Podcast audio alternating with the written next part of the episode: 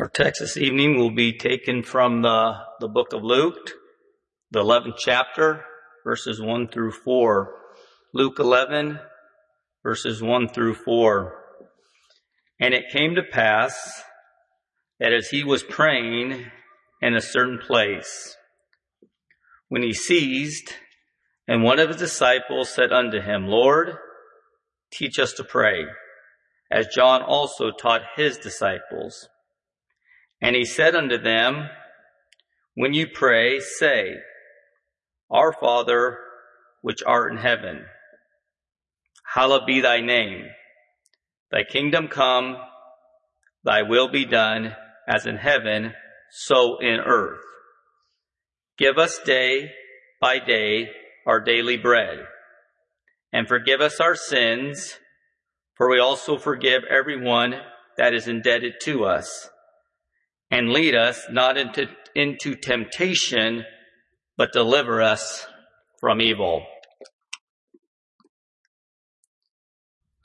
If you look at throughout the Bible, there's a, a lot of scripture and a lot of verses about prayer. Even the night in the prayer room, there are many needs. We're a church that believes that prayer works. Prayer is something that is very, very important for a Christian, and it is something that we need to take very serious and to apply that to our life. It was custom in those days for a rabbi to teach his disciples prayer. We also read here that John the Baptist had taught his disciples to pray. And now we see here that one of Jesus' disciples came to him and asked if you will teach us, the disciples, to pray also. The Luke's version of the prayer or the Lord's Prayer is shorter than what we read in Matthew. But they both teach us how to pray. The Lord's Prayer is an example how to pray. You could say it is the ingredients. It teaches us how we should pray to the Lord.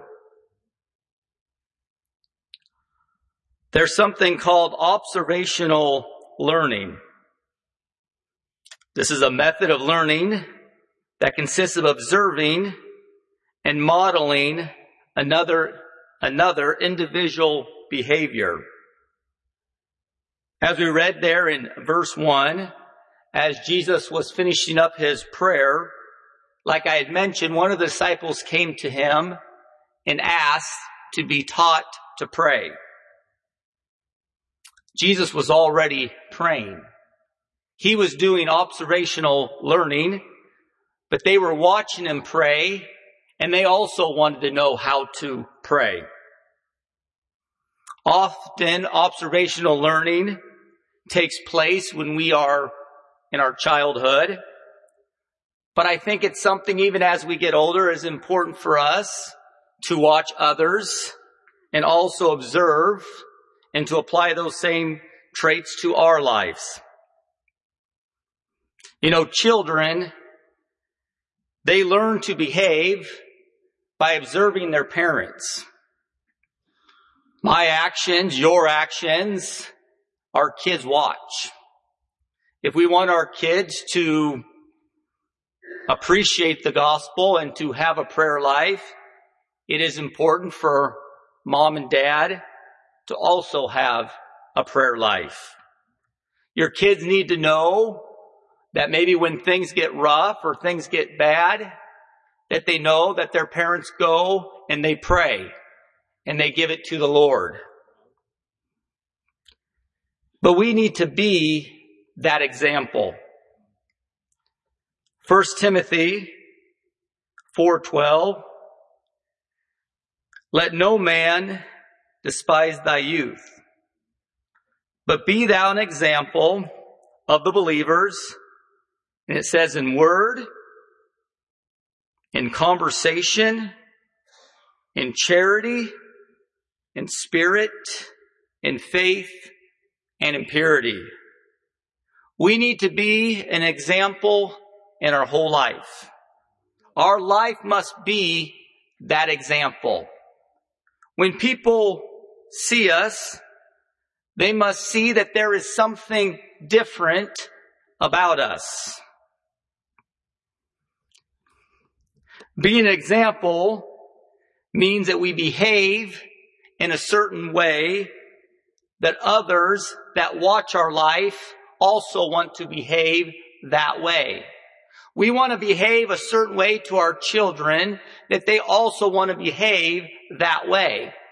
The reality is we can be a good example or we can be a bad example, but either way our kids are watching our behavior. My dad, he, he loved to fish. From a very young age, my dad took me fishing. Long before I ever had a, uh, a fishing pole, I would go with my dad and I would just sit in the boat. And I would watch him do certain things. And I remember watching him time after time tie a hook. I remember when I started to fish, my dad never needed to teach me how to tie a hook. I had watched him so many times take that hook in his fingers, wrap that line through the, the eye there, kind of reel it around the line, pull it through, pull it tight. I knew by watching him all those times how to tie a hook. The same thing when it came to putting a worm on a hook.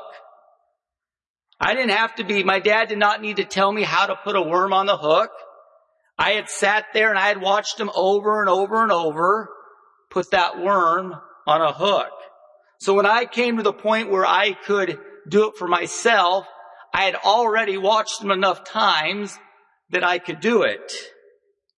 You know, spiritually, as parents, we want to be the same way.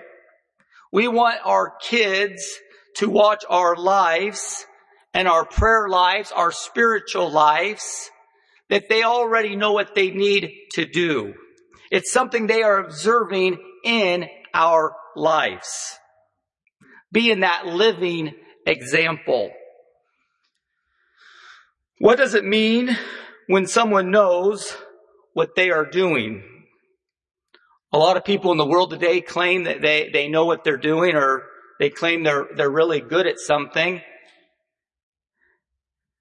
Years ago, I, um, I worked with a, a guy and a friend of mine and we decided to go on a skiing trip. He told me that he had, wasn't a great skier, but he had skied before. Right when we got to the mountain, I start realizing that maybe he wasn't really that good a skier. As we started to, to head up that chairlift, the first thing he, he did was fall as he was getting off that chairlift. At that point, I knew that we were in trouble. He had literally from that point on, I don't know if he ever went more than 10 feet before he fell. I think it must have taken him about an hour to get down the mountain. By the time he got down the mountain, he was exhausted. He was tired. He was wet because he'd fell so many times. From the rest of that, from that point on, he decided he was just gonna be done for the day. He went and he spent the rest of the day in the lodge. But he, he, thought he knew what he was doing. You know, when, when somebody truly knows what they are doing, they do it in a way that is naturally. They can do it without thinking. We want our prayer life, our spiritual lives to become just like that. Something that is just naturally for us. I believe that the Lord can help us do that. Through a good prayer life, through a, a, you know, studying the Word of God, coming to church, it can become something that is natural. We don't want to just make it something we do because we do it, but it's something the Lord can help us to do it, that those around us can tell that we are different. You know, the more times we spend doing something, our skills improve at it. Often they, they call that muscle memory. That is why it's so important for us to do it over and over, because we will become better and better at what we do. I'm always looking up sometimes facts, and I, I came across this one. It says, how many shots a day do I need to take to play college basketball? I sometimes wonder who comes up with this stuff or how they research this stuff, but they had an answer. The answer was that if you uh, play for 2.8 hours of play per day, and you take up to 333 shots per day, you might be a candidate to play college basketball. The point of that, those numbers there, it takes a lot of work. It takes a lot of dedication. It takes a lot of time just spiritually, for us to be where the, the Lord wants us to be, it's going to be at times hard work. Sometimes it's going to be taking, it's going to be a sacrifice. It may not always be convenient, but the Lord will help us and through that, and through that hard work, we can be where the Lord wants us to be and we can be that example that God has called us to be. As we look at the, the Lord's Prayer itself, it begins by calling God Father. We read in Romans 8:15, "For we have not received the spirit of bondage again to fear, but we have received the spirit of adoption, whereby we cry, Abba, Father." When we get saved, we become a child of God and we become part of his family. Matthew 7, I like this example here. It talks about the, the sinful parents or the parents that aren't maybe spiritual but even sinful parents know how to give good gifts to their children. It mentions that if a, a child asks for a, a loaf of bread, would that parent give them a stone or a rock instead? It says that if a, a child asks for a, a fish or a piece of meat, would, a, would that parent give them a snake? The point of this is that if unsaved parents or sinful parents know how to take care of their children's needs, think about our Heavenly Father, how He wants to take care of our needs. It also mentions there, kingdom come. You know, we, we want to make sure that when we pray, that we are anticipating the coming of the Lord. We want to live a life that shows others that we are waiting for the coming of the Lord. We want to make sure that our lamps are trim and burning daily and anticipating and praying for Jesus to come. It also mentions here asking the Lord to take care of our daily needs. You know, often I, and I fall into this category. You know, I, I think sometimes I, I might plan for the future too much. You know, we, we don't want to be careless. We want to be smart. We want to save. But I also think we need to learn sometimes to just trust in the Lord day by day. And trusting that the Lord will supply our needs. We are very important to God and He wants to supply our needs. That's why it is so important for us to learn to die daily, but also to live day by day, trusting that God will take care of our needs. I also like this. It says forgiving others. One thing I've learned over time, when we forgive others, that's really for us. If we don't forgive others, then we're allowing them to have the power. We can be set free when we allow ourselves to forgive others. That blessing is for us. It says here, not letting us yield into temptation. You could also say, not giving into sin. That means when we're a Christian, we are going to be tempted. That is why it's so important to stay close to Christ. You know, the further we get away from Christ, that is when we fall into temptation. The closer we stay to Christ, He will help us, He will lead us to go day by day and help us not to fall into temptation. After he was done here, um, preaching about or telling the, the story or preaching on prayer, then he goes into a parable called the persistent neighbor. In closing tonight, I want to read Matthew uh, 5 6. It said, Blessed are they which do hunger and thirst after righteousness, for they shall be filled. Sometimes I ask my, I wonder, are we really hungry? My kids will, will come home at times and, and they'll say, I'm super hungry and I want something to eat. Our cupboards are always full. The refrigerator is always full. And I'll even offer, I say, well, I can make you this or you can have this. And they go, it just doesn't sound that good.